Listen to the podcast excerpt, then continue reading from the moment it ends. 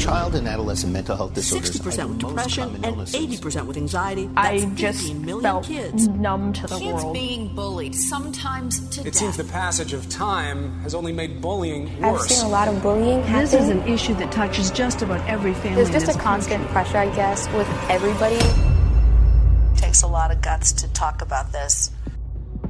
Welcome to Teen Talk, a podcast platform by teens for teens, where we have a chance to be heard. That's right, real teens talking about real life, meeting teenagers where we are, and engaging in real conversations with each other and for each other. Our moderator is Jason Hopkins, President and CEO of National Alliance on Mental Illness, Arapahoe and Douglas counties. He's also the president and founder of the Connection Project. we will explore the topics that matter most to teens today. It is a podcast for teens, by teens, proudly sponsored by Mountain High Appliance. Our goal is to meet you where you are and reinforce that you are not alone. We will discuss relevant topics, share personal stories, and inspire hope. Today I'm with local teens talking about topics that matter. Let's get real about a topic that we rarely talk about cliques.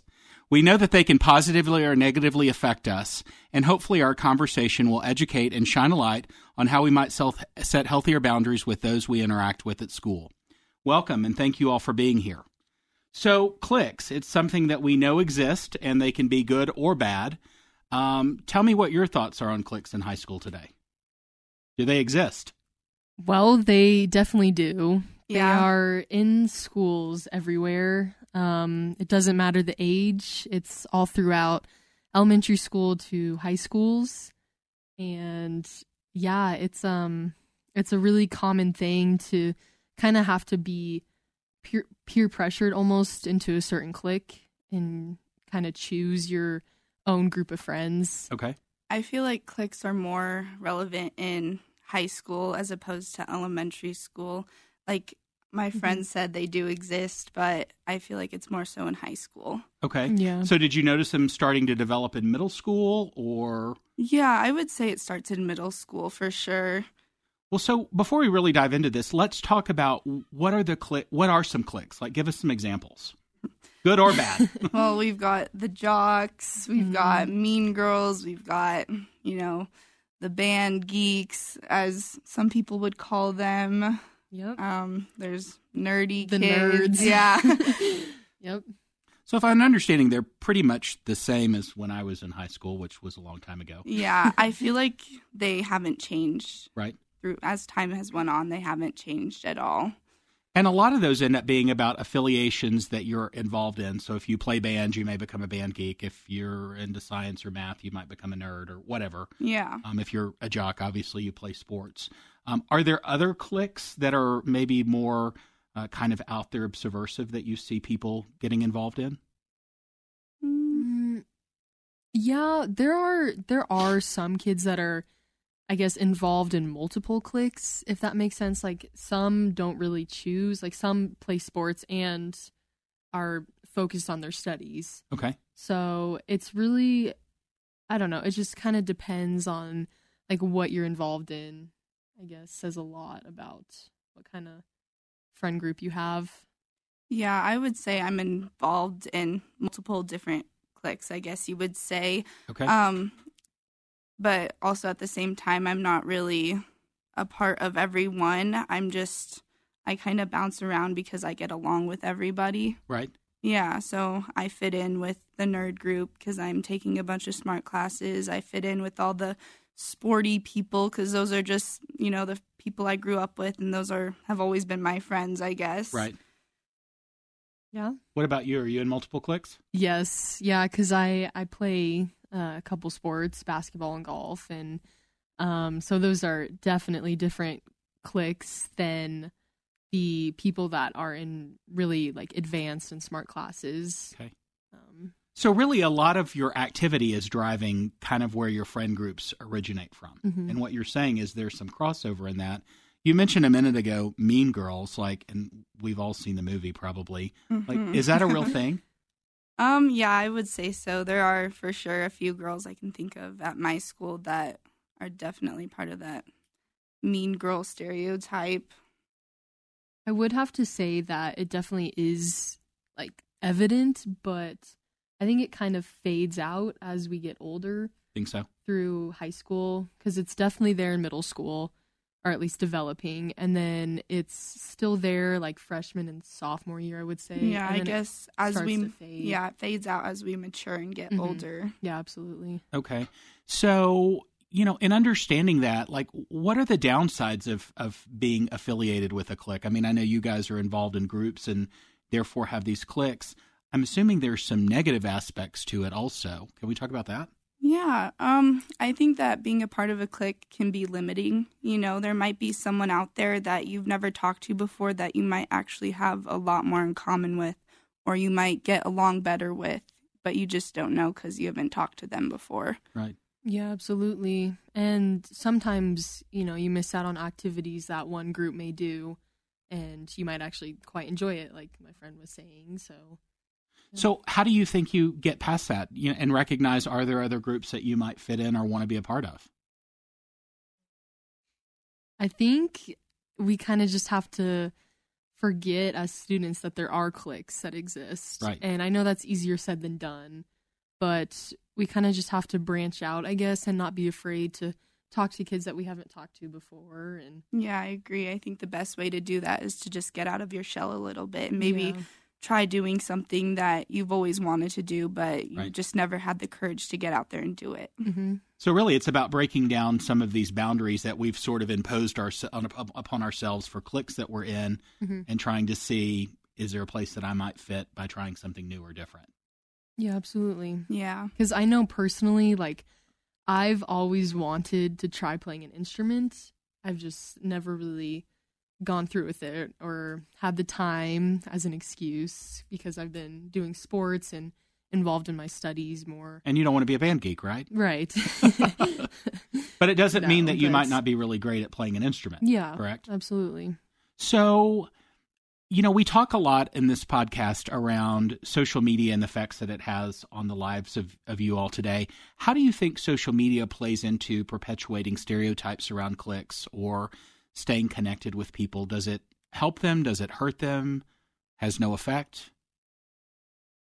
I think with cliques, stereotypes are definitely a issue almost because it's kind of just it creates like division, Right. I guess, between kids and stereotypes come with that. If we are unfamiliar with something or we don't want to take the time to talk to someone new, then we kind of just blame them for being different than our own beliefs or ideals. Which really kind of sounds like a fear culture, in all honesty. Yeah. so, do you think social media helps that or hurts that?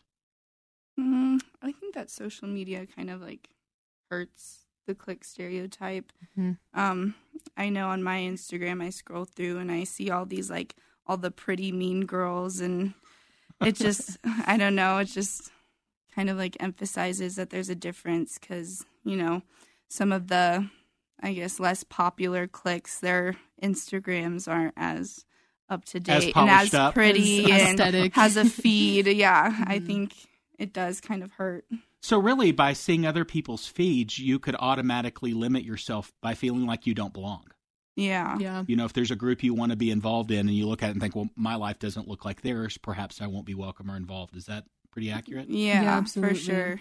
And does that have a negative effect on your self esteem?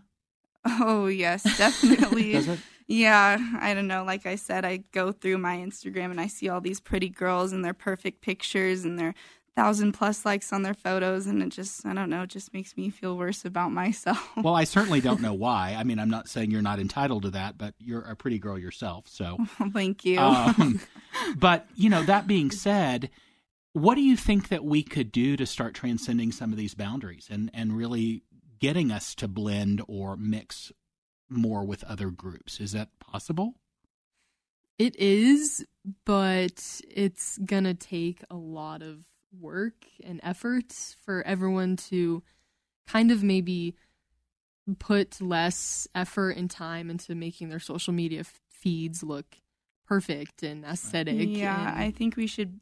Um, each person as an individual needs to just focus on like themselves and, like she said, not focusing on their social media, but maybe interacting with real people Yeah. as opposed to So at the heart of Yeah, this, social media really is a contributor to perpetuating some of these stereotypes. Yeah. Yeah.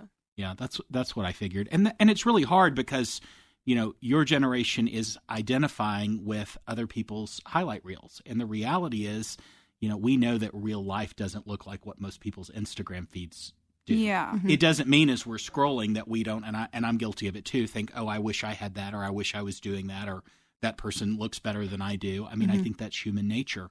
Um, but to your point, you're saying we need to set that aside and really see people first. Yeah.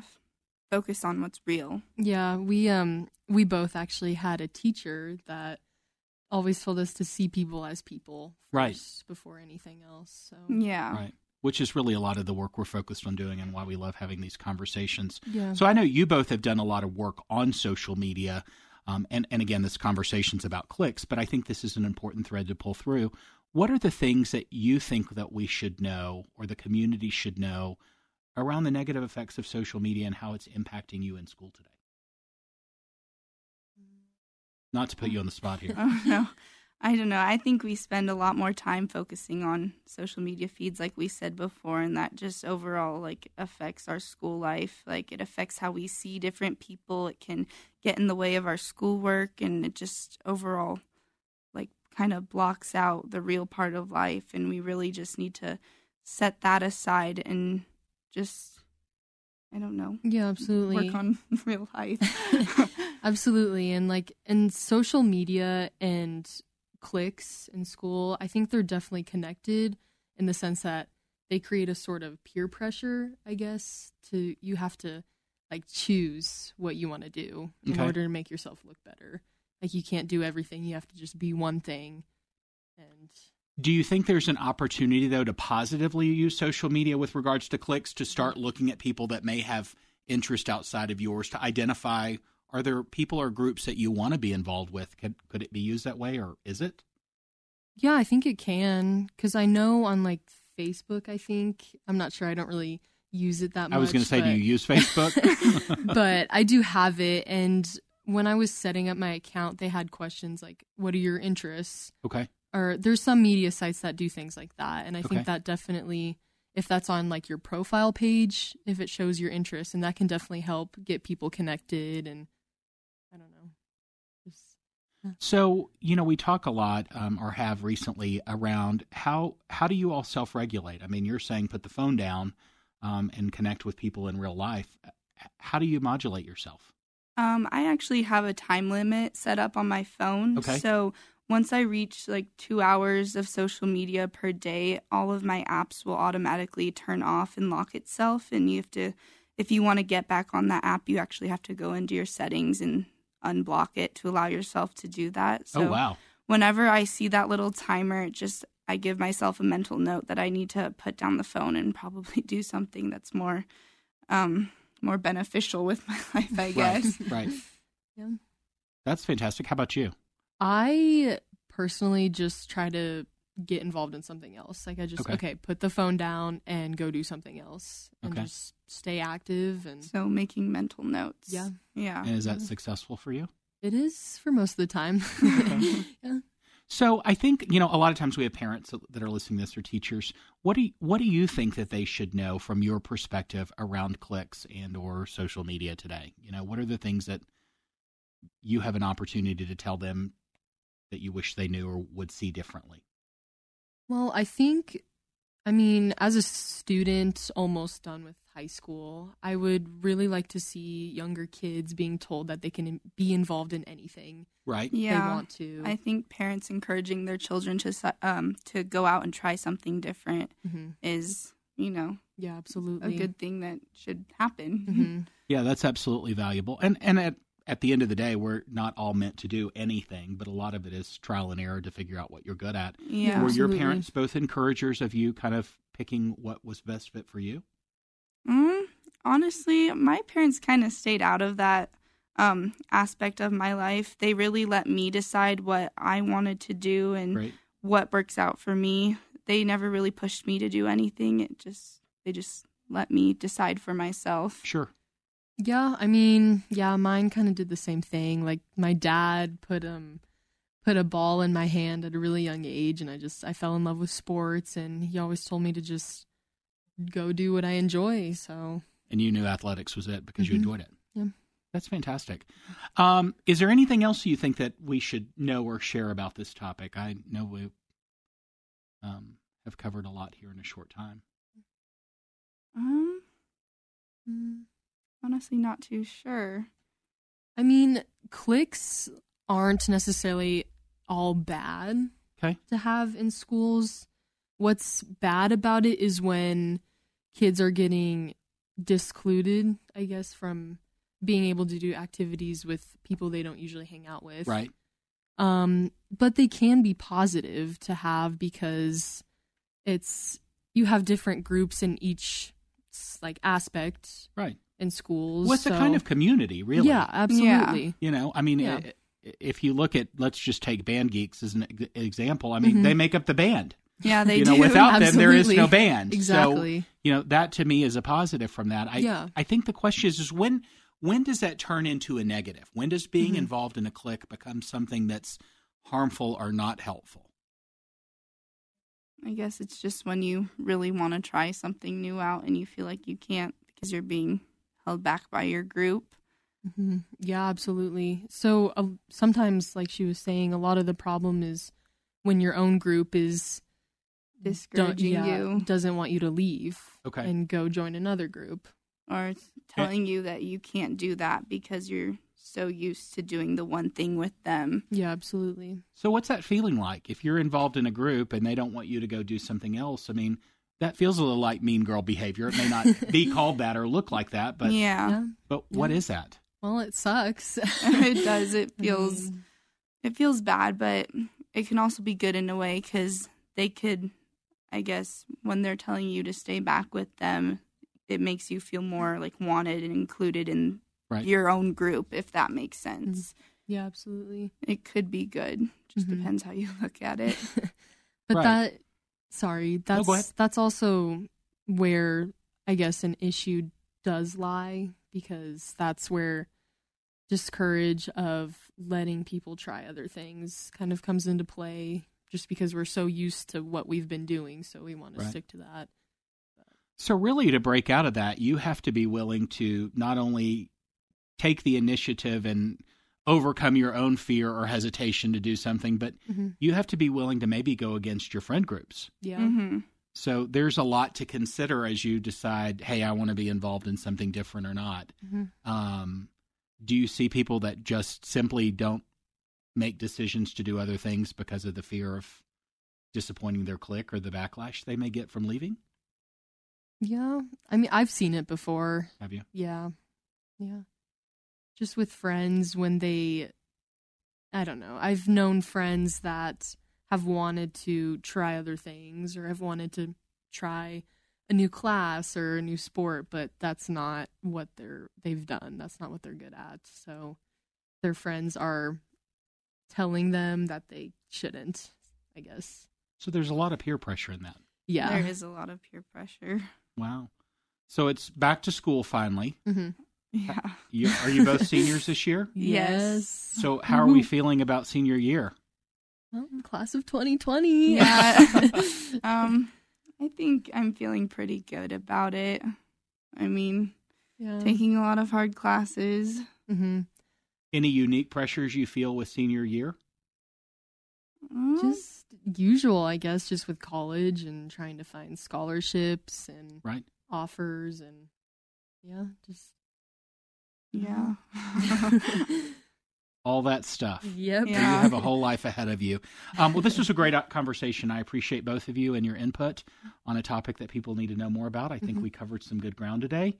And um, thanks for being here. thank, Thank you. you. If you or someone you know is struggling or in crisis, please contact Colorado Crisis Services. They can be reached by text at 38255 or by phone at 844 493 8255. For a complete list of resources, visit 1043thefan.com, kosi101.com, or kygo.com and click on Mental Health Awareness, located under the Strengthening Families page. The Teen Talk Podcast is presented by the Public Affairs and News Department of Bonneville, Denver. Please don't text and drive.